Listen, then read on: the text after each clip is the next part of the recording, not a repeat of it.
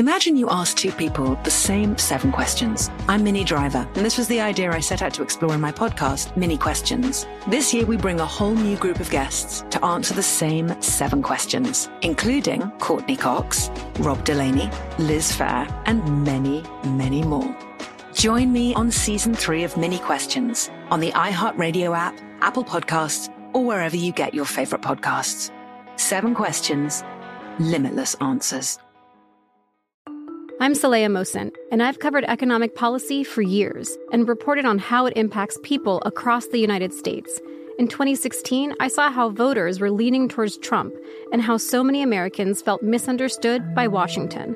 So I started the Big Take DC. We dig into how money, politics, and power shape government and the consequences for voters. With new episodes every Thursday, you can listen to the Big Take DC on the iHeartRadio app, Apple Podcasts, or wherever you get your podcasts. The Big Take from Bloomberg News brings you what's shaping the world's economies with the smartest and best informed business reporters around the world. We cover the stories behind what's moving money and markets. And help you understand what's happening, what it means, and why it matters every afternoon. I'm Sarah Holder. I'm Saleha Mohsin. And I'm David Gura. Listen to The Big Take on the iHeartRadio app, Apple Podcasts, or wherever you get your podcasts.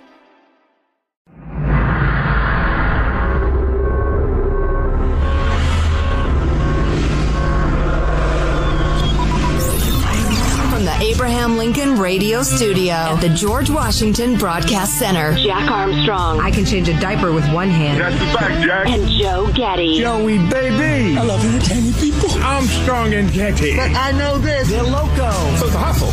Yeah, it's a. Ah! And now, here's Armstrong and Getty. I just think this is fundamentally wrong. This divides people. This, this enables people to target abortion providers, people who give advice, people who try to help. Everything to say we are going to isolate and make life as hard as possible for those who don't have resources. But for those who have resources, just go to Massachusetts or go to New York or go to California, go somewhere else. And that's going to be the kind of division we're going to see in this country. So plenty of states have attempted, will have passed restrictive abortion laws in recent years, but the Supreme Court steps in or a bigger court steps in and shuts them down. And a lot of people thought that would happen with this new Texas heartbeat law, but the Supreme Court did not last night. They uh, jumped in and six to four, five to four, with uh, most of the conservatives that have been appointed in recent years being in the majority, said, eh, "Let's let this fly for a while." Joe, who almost went to law school, very nearly, can explain why. Uh, yeah, before I get to the sure to be confusing analysis, let me just say, uh, haven't heard from the annoying and besweatered Elizabeth Warren in quite some time.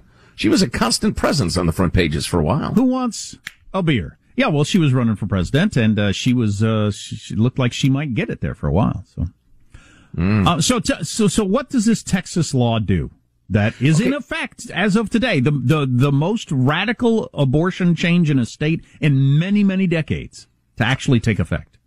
First thing you need to know and we'll go into a little bit of detail, is the justices made absolutely no ruling on the constitutionality of the law. They didn't even go there. Wrong, go there. Wrong. I was listening to MSNBC this morning on Morning Joe, and a female law professor said it is clear at this point that the Supreme Court is against women's rights.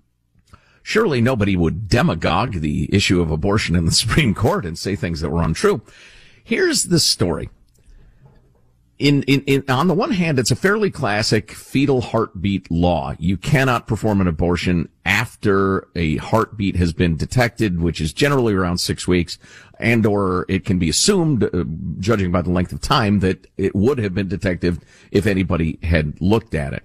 The really weird part of this law, and mm-hmm. Californians, you're going to say, oh, wait a minute, that sounds familiar. The weird part of the law is it doesn't grant to the state the responsibility to enforce the law and root out violations. It in effect deputizes the citizens to report, to, to find and then sue anybody who is performing those abortions. And if indeed that lawsuit is successful, the person who sued gets up to 10 grand and their legal costs covered. So it's like a per pelt bounty given to the citizenry to find abortionists who are performing the procedure after a fetal heartbeat could be detected. But so you could like just know somebody who got an abortion? Yes. And you're not the father or the dad. You just right. are somebody who knows someone who got an abortion and you could move forward with a lawsuit? and and you would sue the provider. Right. This is similar to and and look everybody calm the heck down. I'm not defending I'm, abortion. I'm not saying i just i'm all i'm saying is what i'm saying. In california the uh the uh, ada americans with disability act California has this weird thing called the Unruh Amendment where it grants people the right to go around and say your railing in your bathroom is an eighth of an inch too low. I'm suing you for your violation of the ADA. And it's, it's spawned this enormous culture of extortionist lawyers who, who some give a crap about the ADA and handicapped people. Most of them are just extortionists and they target, uh, you know, poor people, people who don't speak very good English. And they say, I'm going to sue you, uh, unless you write me a check for uh, $5,000, $8,000, $10,000, 20, depending on the business. And, uh, and, and I'll go away if you do that. And the poor terrified people, they settle. And so these guys get rich doing this. Well, before we go any further down the road of uh, what this law does, though, isn't it's pretty important to point out, if I understand this correctly, the Supreme Court did not say, yep, we think that's a great law, five to four. We think that's a good idea and that's the way it should be. And thank God for it. They said, no, you didn't make your case for why to, to overturn that. So try again. Well, yeah, in effect, but I was getting there. So, uh, first of all, those laws have unintended consequences in Texas. I suggest you rethink it. But here's the interesting part, and to what Jack was talking about. The law was crafted so that it would be very difficult to challenge in court because you're not challenging the, the authority of the government or the government's, the, the state government's, um, uh, enforcement abilities because it's crafted so that citizens go out and sue people. So it's, it's complicated and weird from a legal standpoint. And what the soup said by five to four is your filings didn't really address what they called, quote, a complex and novel set of procedural questions. You did a sloppy job of going after the law, which is a, is uh, admittedly weird. Okay. Um, now, the liberals said the fairly predictable sorts of things. The or- court's order is stunning, presented with an application Bush's, to i I'm sorry, Trump's handmaid tale continues. That's the sort of thing that's being said on the left. Sure. Presented with an application to enjoin a flagrantly unconstitutional law engineered to prevent women from exercising their constitutional rights and evade judicial scrutiny, said Justice Sotomayor, a majority of justices have opted to bury their heads in the sand. Chief Justice Roberts joined with the liberals.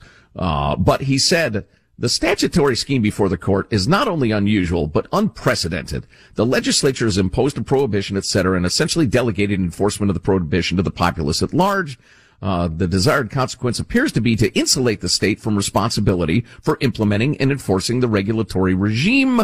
But he and the conservatives made clear this is absolutely not a judgment on the constitutionality or unconstitutionality of the law. This is just a legal question into the arcania, the complexity of filing uh, uh, um, an appeal to the Supreme Court. They did. They didn't ask the right questions. Try again. Which is what happens a lot with Supreme Court decisions, and it gets lost among people like me because you know I don't actually read the opinions or understand it. But the the the technical reasons of Supreme Court rules on various things often get lost in the discussion. They're for abortion. They're against abortion. Well, that's not. Right. They're for gay marriage. They're against it. It's not that simple quite often. Yeah, um, super dumbed down. Yeah, but so I hope we get to the place, like I always say, where if we get to where most Americans are, well, this is a stupid thing to say. If we would get to where most Americans are on the subject, I think most people will be happy. Yes, that's true. Um, that's a brilliant observation. brilliant. That's well, why people tune in. You know, you know, it is stupid, but you'd thought you'd think we could get there on immigration and abortion. They're pretty clear cut. Polling has remained pretty steady for a very long time. If you just did what most people want in both parties, these would cease to be the, uh, the flashpoints that they've been for so long. Of course, that's one of the reasons the politicians keep them going because they are fundraising, uh, get out the vote flashpoints. Oh, 100%. Absolutely. One more thought, and this is the way the liberal justices saw it and a lot of liberal people see it. And, and I've got to admit, it's not a bad point. I'm not trying to convince you, it's, uh, but it's a decent point. They're saying, look, majority, if you're telling us this is such a weird ass law, that, that, that it's unique and, and, and, and odd and unprecedented and it's, uh, we're not quite sure what to do with it and the lawyer's got to try again and all this, it's a, you know, it's, it's, it's got a, a iguana's body, a sheep's head, and a baboon's red ass. I mean, if that's true, then say, you can't enforce it till we settle this, till we work through it. Go ahead and, and issue a, uh, whatchamacallit, um, and, and just hold off on enforcement of this law until you can look at it. That's what the minority was looking for. And, and it's not a crazy argument. If this law is that weird, why don't we hold off a couple of weeks and take a good solid look at it? I get that. I get that. Uh, that yeah. wouldn't have, that wouldn't have been a crazy decision. And I've always had a problem with five four rulings. I mean, five four rulings are troubling. I mean, just one person changes their mind. You have one different justice, and it goes completely the other direction. So. Armstrong and Getty. The Armstrong and Getty Show. yeah, it's very metal. I don't know when I'll stop laughing at that. I wish I had an acoustic guitar in here. I think I could do an even better job. But honey, I, well, we're cleaning out the sound fridge, and Maggie is out back. I don't know. This is probably seven minutes long and oh, sure. meandering and sure. Yeah. Anyway, uh, so we have some clips we never got to as usual, and some of them are pretty good, or so we're we, told. We call that when we have clips we didn't get to, cleaning out the sound fridge. Cleaning out the sound fridge. That is correct. Uh, oh, jeez. Michael, uh, which of these do you like best? Which would you suggest? Uh, let's go with number seven to start with Tom Cruise. What he's like behind the scenes. Okay. Oh, okay. Yeah, he's an intense guy. And all he really wants to do, he wants to entertain an audience. And if you're not all about that, you're going to get knocked off the Bronco because he is there to entertain an audience and he's willing to really put himself in harm's way to do it. We, you know, jumped over buildings together that exploded. we were on a three story building that collapsed and I landed on my back and told him that something went wrong because I got uh, hurt. And he said, injured or hurt? And I said, what's the difference? And he goes, can you go again? Or is something broke? And I was like, no, I mean, I can go again. It, then he goes, so you're hurt. And he goes, of course you're hurt. You fell off a three story building. He's not faking it. When he's holding onto a side of a, the plane and it takes off and that wind is hitting his face and it looks like it's ripping his skin open because it's ripping his skin open.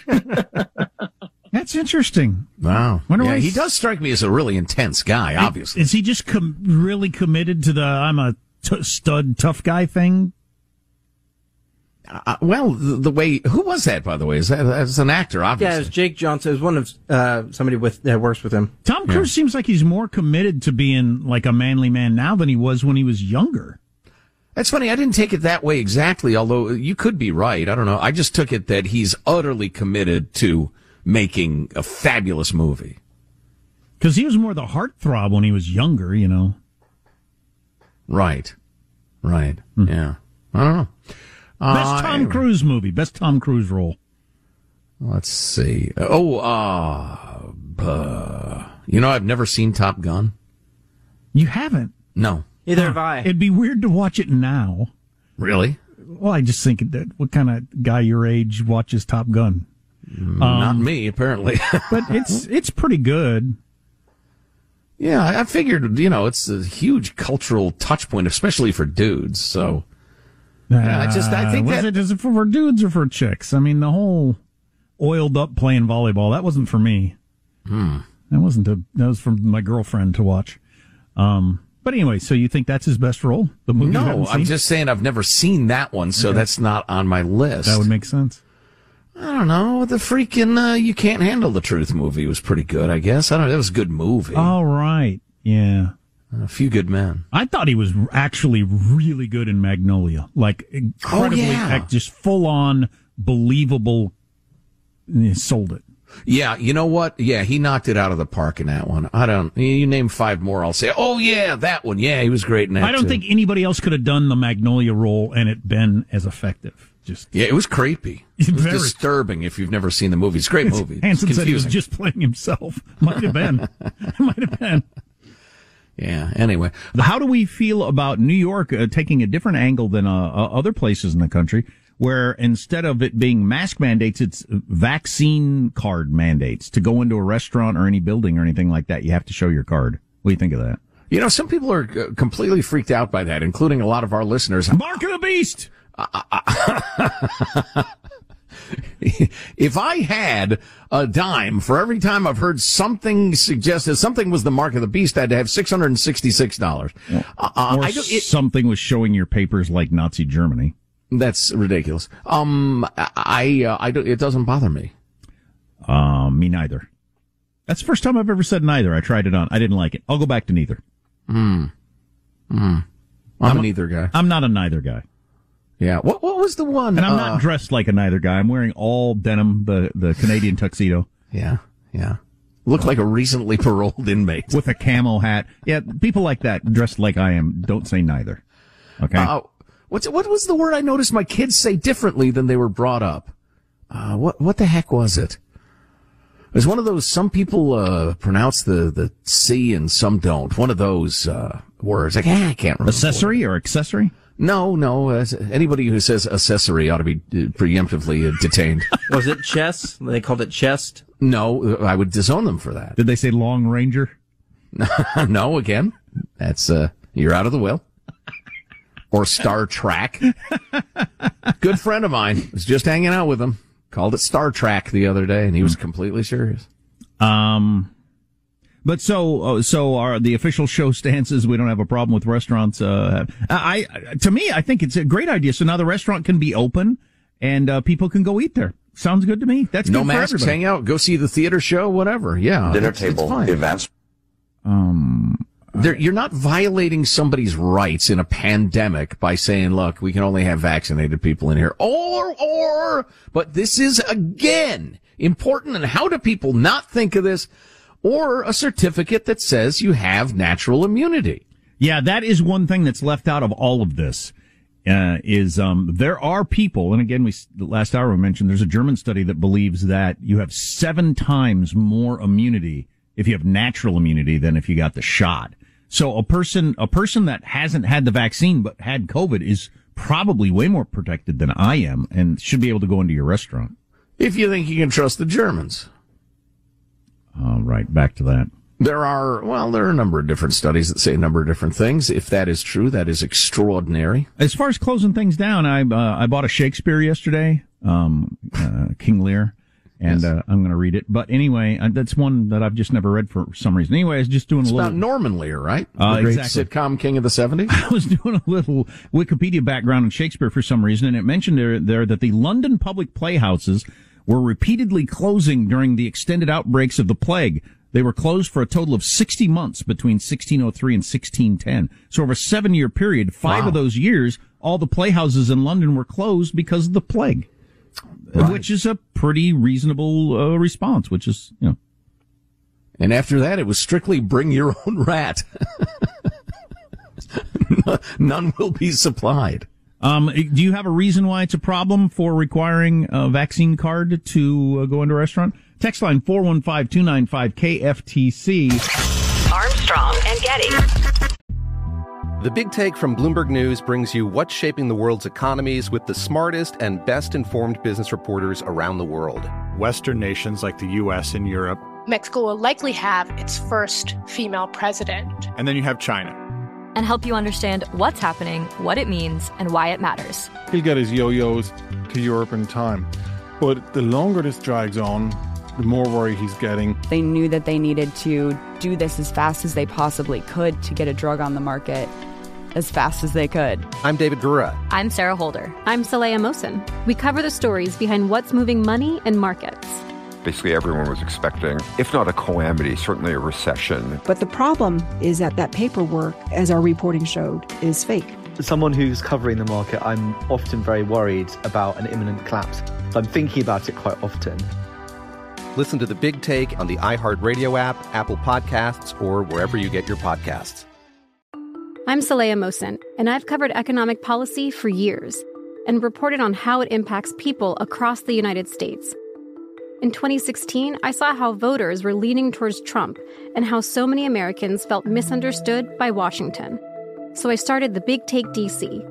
We dig into how money, politics, and power shape government and the consequences for voters. It's an election year, so there's a lot of focus on the voters that TikTok is reaching. The initial reaction is like, oh, things are looking so resilient. I don't want to be too pessimistic, but I just don't see the political will down in Washington right now to, to change their tune. I think the American electorate has been signaling that it expects a rematch of the 2020 election. These are unprecedented times. With new episodes every Thursday, you can listen to the Big Take DC on the iHeartRadio app, Apple Podcasts, or wherever you get your podcasts. Welcome to season nine of Next Question with me, Katie Couric. It is 2024, and we're going to get through this together, folks. My campaign promise to all of you here on Next Question is going to be a good time the whole time, we hope. I have some big news to share with you in our season premiere featuring Kris Jenner, who's got some words of wisdom for me on being a good grandmother, or in her case, a good lovey you know, you start thinking of what you want your grandmother name to be. Like, are they going to call me grandma like I called my grandmother? So I got to choose my name, which is now Lovey. I'll also be joined by Hillary Clinton, Renee Fleming, Liz Cheney, to name a few. So come on in and take a break from the incessant negativity for a weekly dose of fascinating conversations some of them, I promise, will actually put you in a good mood. I loved it. Your energy and joy. I'm squeezing every minute I can for you out of this season of Next Question. Last question, I promise. You have to go. I have to go. but it's been so fun, and I can't wait for you to hear it. Listen to Next Question with me, Katie Couric, on the iHeartRadio app, Apple Podcasts, or wherever you get your podcasts.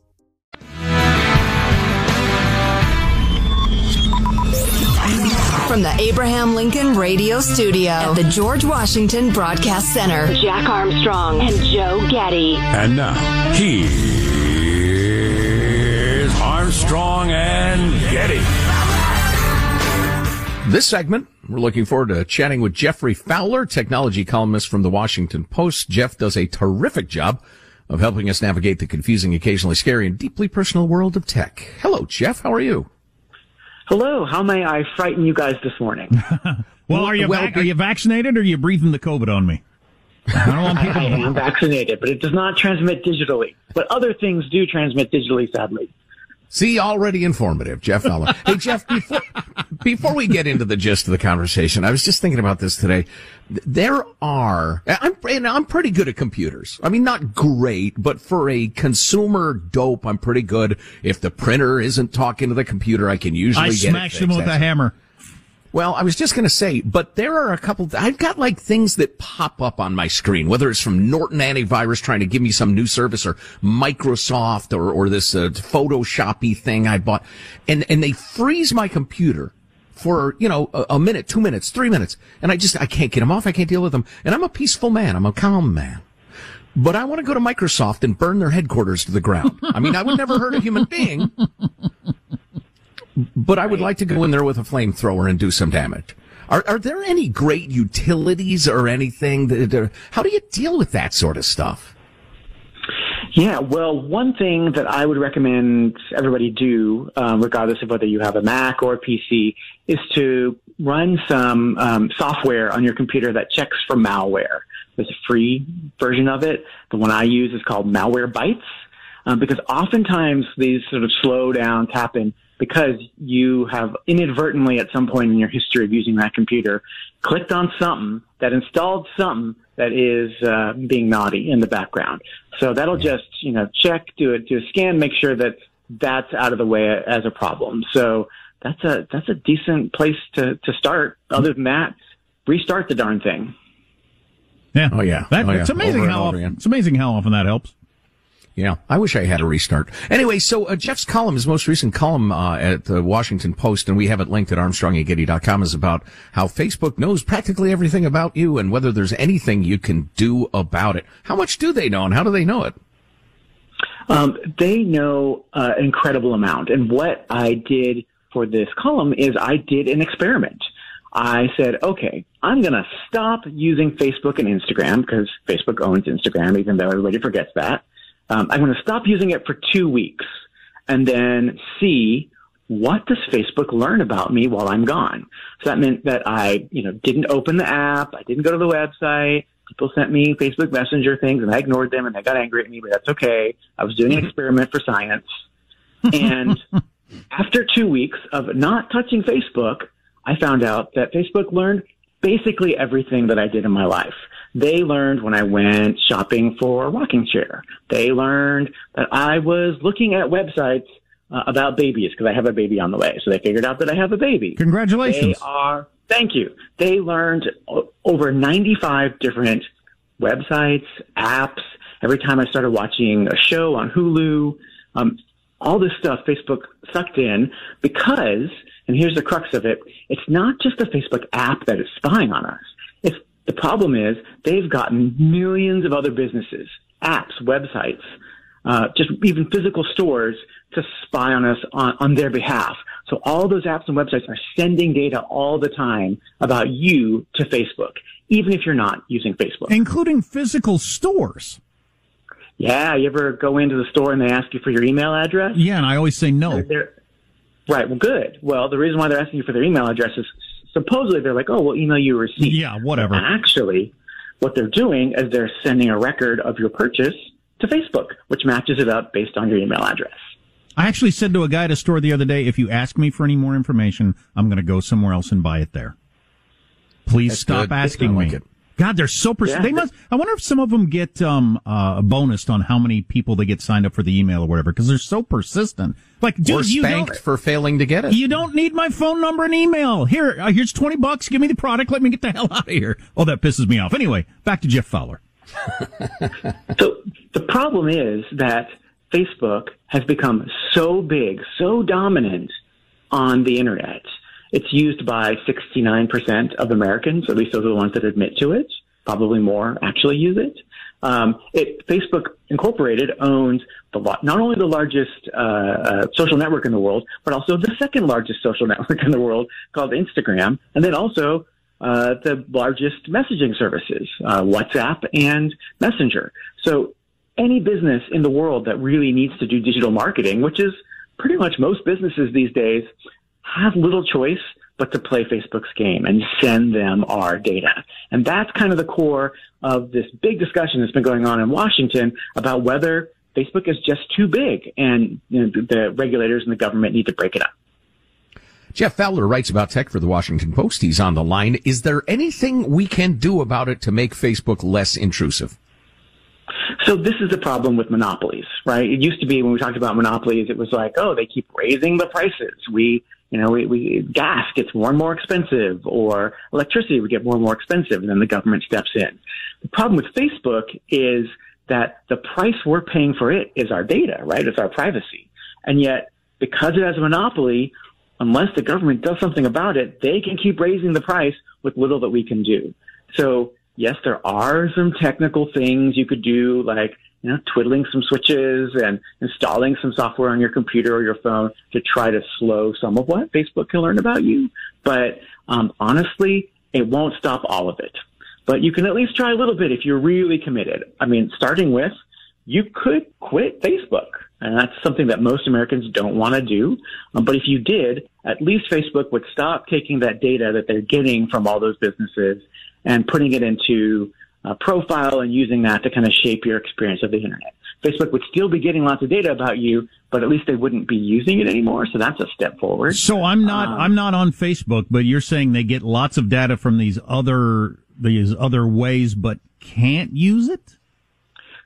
Correct. So one of the most shocking things I learned in this sort of experiment is we use, so California has a new data privacy law called the CCPA. You may have seen it on websites. It's The reason they're giving you even more pop-ups than ever, asking you for your permission to do things. Mm. Um, we we use this law to try to ask Facebook to show us the data it had about a 12 year old boy who had never um, had a Facebook account, Good one. never had an Instagram account, and Facebook responded by saying, "Go stuff yourselves. We don't have to do that," but also admitted, "Yeah." They have some data that they've collected on the boy, even though he never had an account. Wow, a 12 year old boy that's never been on Facebook, they've got a profile on already. That's amazing. Wow. They said they have data about him, but they hadn't put it into a profile in their terms. So these are all kind of semantic games they're playing, right? Yeah, and I wouldn't believe a word that comes. Did Mark Zuckerberg go to the crossroads and sell his soul to the devil, devil like Robert Johnson? Do you think he did? Um, uh, I think it's pretty clear he did. Uh, I think. Look, I think these folks have have sort of like followed themselves down a path of thinking that they that our data is not ours, that it's theirs, Yeah, and they yeah. can do what they want to with it. And you know, we're now kind of starting to reach the logical conclusion of that, which is people can't hide. You know, one of the largest corporations in the world gets to know tremendous amounts of information about all of us. Now, I know in your article you also suggest that if you can't get off Facebook or don't want to, you can go into the settings and and uh, do something called off Facebook activity. Yeah, let's talk So about that make one. them stop? So this is one. Yeah, this is one of the the, the, the, the, the switches you can twiddle. Again, not a perfect solution, but it will help some. So last year, um, right before COVID hit, Facebook introduced a, a new setting. It's called the off Facebook activity setting. And if you go and you dig into your settings and you find this thing, and I've got links to it in my, my column and a little GIF I made to show you how to get there. Um, if you go in there, you can first of all, A, see all of the stuff that Facebook's being sent to you by other companies. So that's a pretty horrifying uh, thing to look at. You might, you might either enjoy or be terrified by looking at that. And then B, you can go in there and you can toggle a setting which says, Hey, Facebook, stop using this data to um, show me ads and to tailor my experience of Facebook and the internet in general. Now, again, that won't stop Facebook from collecting the information. They won't delete it, but they'll stop using it, they claim, to sort of shape your experience of the internet. So that's better than none. Jeff Fowler of the Washington Post. Uh, Jeff, we appreciate the time. We have your article linked at armstrongandgetty.com under hot links so people can find it easily. Always great to talk to Congratulations you. on your new baby. Indeed. Good Thank luck. Best wishes. Thanks. Yeah, you got it. So, uh, this is the thing that's bothered me about Facebook and Google for a long time. And I know the libertarian argument, and I get it, of uh, why we don't want the government regulating any of these sorts of things and what's really a monopoly and mono- not a monopoly and competition, blah, blah, blah, blah, blah. Or you can choose not to be uh, part of these things. You explain to me how you live your life without being uh, a Google person, for instance. If you've got kids in school, I, I tried as hard as I could to not be, to not have a Gmail address at all. And I accomplished up until like two years ago. I was never, never had a Gmail account, never had any Google anything. But it's, it was impossible. There's no way I could have my kids in school and be involved in, in the sports and all all the different things that you need to do to be in life without being part of the Google world. And then once I am, once I started down that road, it's just amazing how many different uh, tentacles there are to that. And same with Facebook. Well, right. And if your boss comes to you and says, "Hey, we're going to use Google Meets Yeah, during the right. pandemic, Google Exactly. Docs, the rest of it," what are you going to tell them? No. Or Just the mail, mail me my stuff. I'll read it. or the school says we're using Google Classroom. No, we're not going to do that. Okay, how are you going to function? You aren't. Um, and and Facebook's kind of similar. You don't need it in the same way you need Google, but the way it's reaching out to you um, through all these different apps, even if you're not on Facebook, as he just explained, and as we all learned a couple of years ago, um, even if you don't get involved in different stuff, Facebook people that are on Facebook contacting you through email and everything like that, Facebook reaches into your world that way. I don't, I don't see how you can get away from this stuff unless you just didn't, unless you're just an offline person. I don't see how you could stay out of their orbit. Well, I, you know, I, I have a slightly Vince-like attitude. Our old producer Vince, who used to say, "Look, they got all your data. Just deal with it." Yeah, well, that's that's where I ended up. But it's troubling. It's troubling Yes, it that I ended up with. Okay, I give Google. You got it. You know. You know. Because I knew as soon as I signed up to Google Classroom and had to have a Google address, you're now in my phone. You're in my computer. You're in all of my emails, my accounts, my everything. I knew that as, but but it just reached the point of there's no getting around it. It would be easier to take if these tech companies weren't obviously clearly vindictive, nasty, politically biased. The rest Right, of it, as right. we've seen from the various bannings of social uh, platforms. And you know, if Mark Zuckerberg needs to take you out at your knees, he has plenty of access to plenty of information, incriminating, embarrassing, whatever. Um, all these people. And when I was at the store the other day and the person was asking me for, uh, we'll, we'll need your, your email address to check out. I said, no, you don't need my email address. Well, we need that to, uh, to, no, you don't. Can we get your phone number? No. No. And I, and, uh, you know, I don't want to get into the conversation with the 22 year old. I just want to pay for my stuff and get out. But you don't need that stuff. And by the way, who doesn't have my email and phone number at this point? so many people have it. I just, I can't imagine how it's still worth anything. Right. The the millions of people, including the Chinese and Russians, who have my email address and phone number, who could possibly profit off of it at this point? If you need my number, pay the Russian mob a tenth of a cent for it. All right, I'm leaving. exactly. Goodbye. Armstrong and Getty. The Big Take from Bloomberg News brings you what's shaping the world's economies with the smartest and best informed business reporters around the world. Western nations like the US and Europe. Mexico will likely have its first female president. And then you have China. And help you understand what's happening, what it means, and why it matters. He'll get his yo-yos to Europe in time. But the longer this drags on, the more worry he's getting. They knew that they needed to do this as fast as they possibly could to get a drug on the market as fast as they could. I'm David Gura. I'm Sarah Holder. I'm Saleha Mohsin. We cover the stories behind what's moving money and markets. Basically, everyone was expecting, if not a calamity, certainly a recession. But the problem is that that paperwork, as our reporting showed, is fake. As someone who's covering the market, I'm often very worried about an imminent collapse. So I'm thinking about it quite often. Listen to the Big Take on the iHeartRadio app, Apple Podcasts, or wherever you get your podcasts. I'm Saleha Mohsin, and I've covered economic policy for years and reported on how it impacts people across the United States. In 2016, I saw how voters were leaning towards Trump and how so many Americans felt misunderstood by Washington. So I started the Big Take DC. We dig into how money, politics, and power shape government and the consequences for voters. It's an election year, so there's a lot of focus on the voters that TikTok is reaching. The initial reaction is like, oh, things are looking so resilient. I don't want to be too pessimistic, but I just don't see the political will down in Washington right now to, to change their tune. I think the American electorate has been signaling that it expects a rematch of the 2020 election. These are unprecedented times. With new episodes every Thursday, you can listen to the Big Take DC on the iHeartRadio app, Apple Podcasts, or wherever you get your podcasts.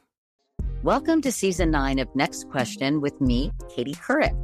It is 2024, and we're going to get through this together, folks. My campaign promise to all of you here on Next Question is going to be a good time the whole time, we hope. I have some big news to share with you in our season premiere featuring Kris Jenner, who's got some words of wisdom for me on being a good grandmother, or in her case, a good lovey.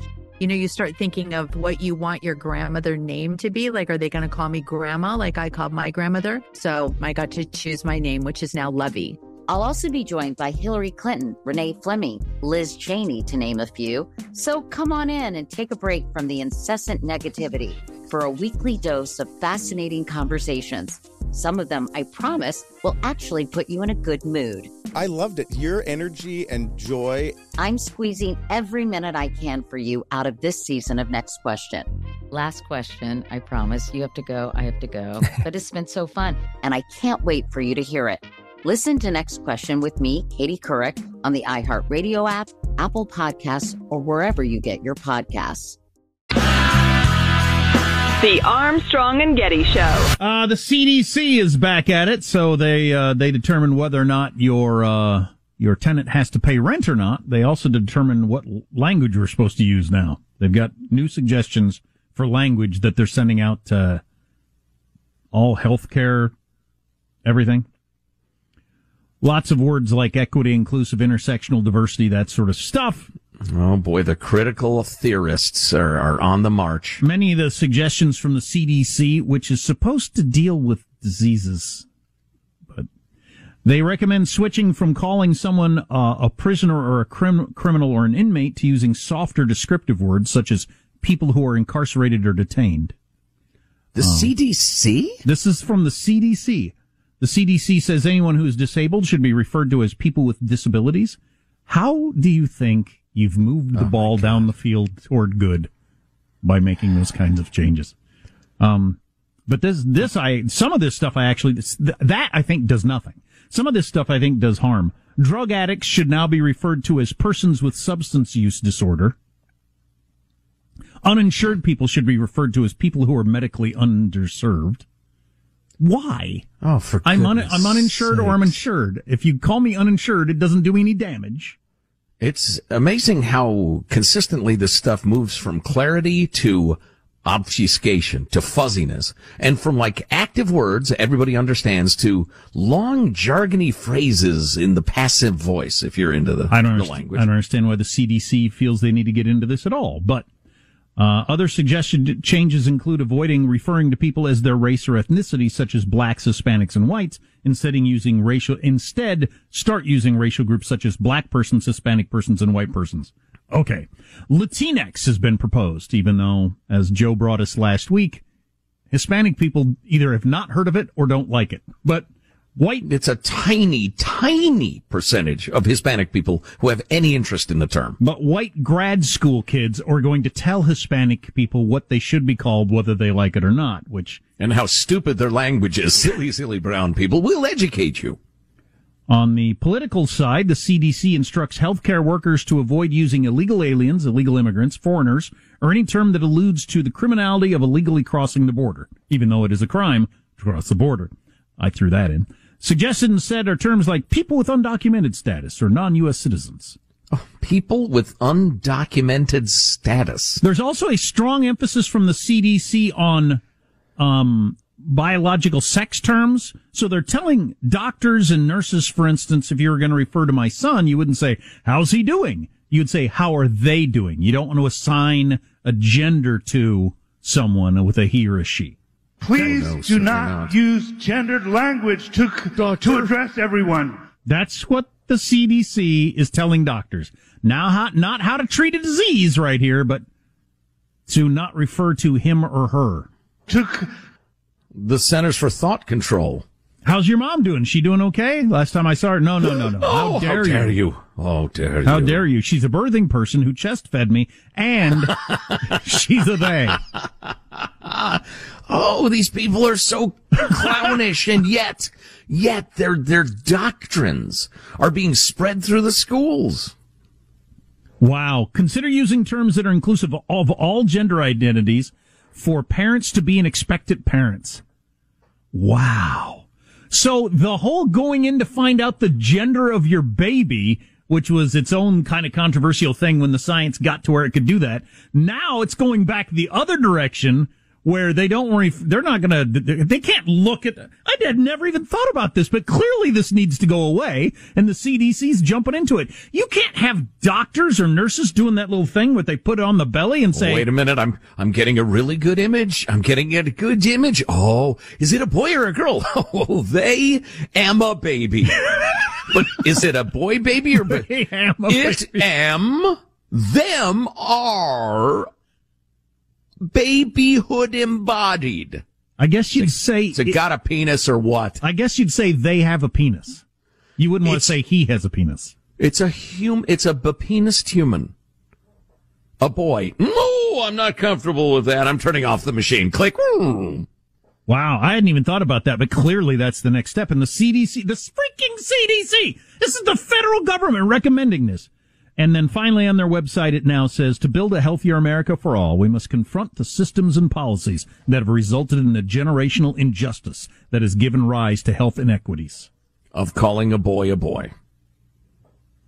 You people have lost your freaking minds. You're crazy. You people are crazy, but you seem kind of like you might be winning the day. I hope not. I mean, they're they're the ones in charge of the CDC right now. They're the ones in charge of the schools where our little children are getting indoctrinated every single day. And, and moms and dads, I'm sorry, I'm sorry, birthing people and sperm donors. You need to be asking them that are childs, people who identify as childs, what are they teaching you at school these days about white people and black people? Uh, what are they teaching you? Do, they, do you ever hear the word equity? Ask your kids these things because I guarantee you, if they are in public schools, there's a very good chance they're getting indoctrinated. Armstrong and Getty. Imagine you ask two people the same seven questions. I'm Minnie Driver, and this was the idea I set out to explore in my podcast, Minnie Questions. This year, we bring a whole new group of guests to answer the same seven questions, including Courteney Cox, Rob Delaney, Liz Phair, and many, many more. Join me on season three of Minnie Questions on the iHeartRadio app, Apple Podcasts, or wherever you get your favorite podcasts. Seven questions, limitless answers. I'm Saleha Mohsin, and I've covered economic policy for years and reported on how it impacts people across the United States. In 2016, I saw how voters were leaning towards Trump and how so many Americans felt misunderstood by Washington. So I started the Big Take DC. We dig into how money, politics, and power shape government and the consequences for voters. With new episodes every Thursday, you can listen to the Big Take DC on the iHeartRadio app, Apple Podcasts, or wherever you get your podcasts. The Big Take from Bloomberg News brings you what's shaping the world's economies with the smartest and best informed business reporters around the world. We cover the stories behind what's moving money and markets. And help you understand what's happening, what it means, and why it matters every afternoon. I'm Sarah Holder. I'm Saleha Mohsin. And I'm David Gura. Listen to The Big Take on the iHeartRadio app, Apple Podcasts, or wherever you get your podcasts.